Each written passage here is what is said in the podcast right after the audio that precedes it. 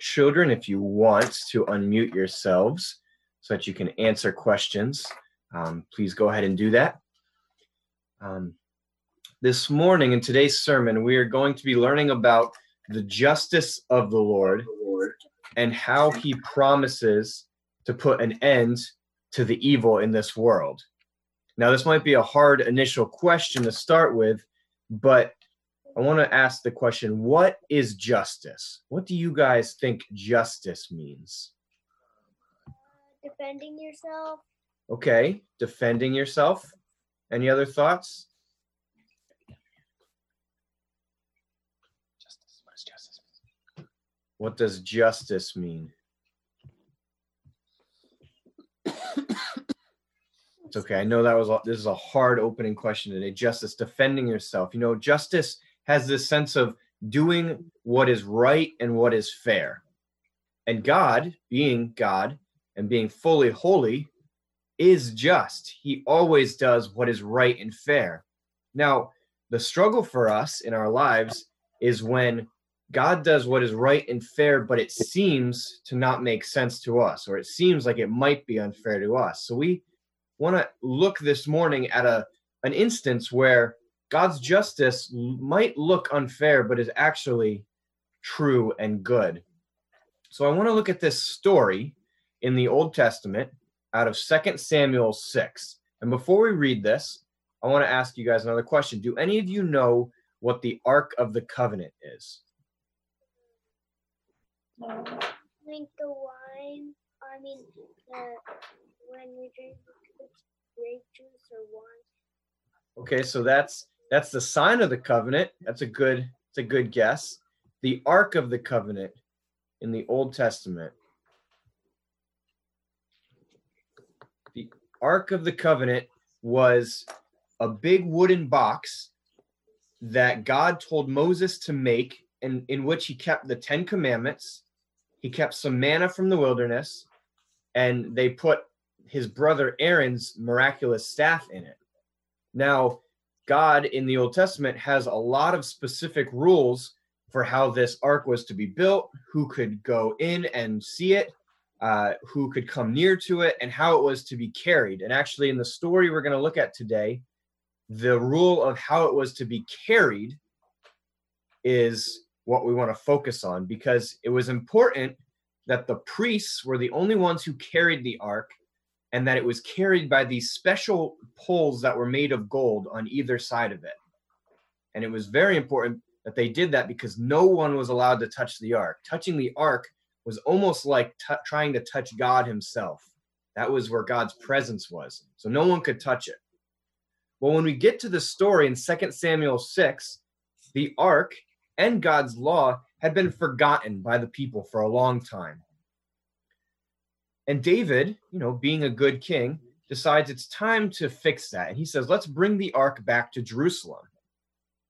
And we read, actually, as he starts in this story by grabbing 30,000 men to go and get it back, which is a lot of men, if you think, just to get one box, right? 30,000 men.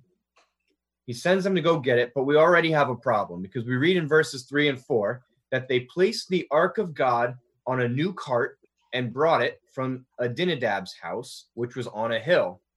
Uzzah and Ahio, Abinadab's sons, were guiding the cart that carried the ark of God.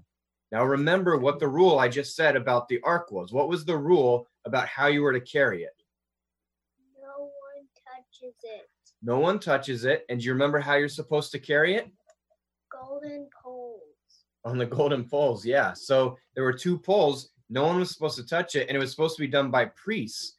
Well, here we read that instead of having the priests carry the ark by these poles, they put it on a cart.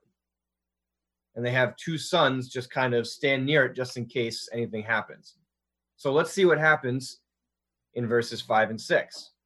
We continue to read. It says, But when they arrived at the threshing floor of Nacon, the oxen stumbled, and Uzzah reached out his hand and steadied the ark of God.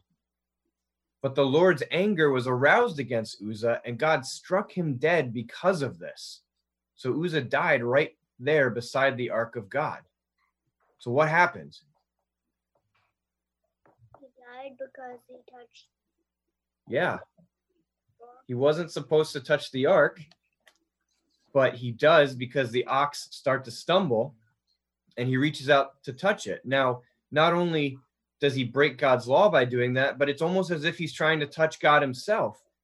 But it's hard. I, I mean, this passage is a hard one for us because it's really easy to look at that and say, well, that's not fair, right? David, all David wanted to do was bring the ark back to Jerusalem, and all Uzzah wanted to do was make sure the ark didn't fall off this cart.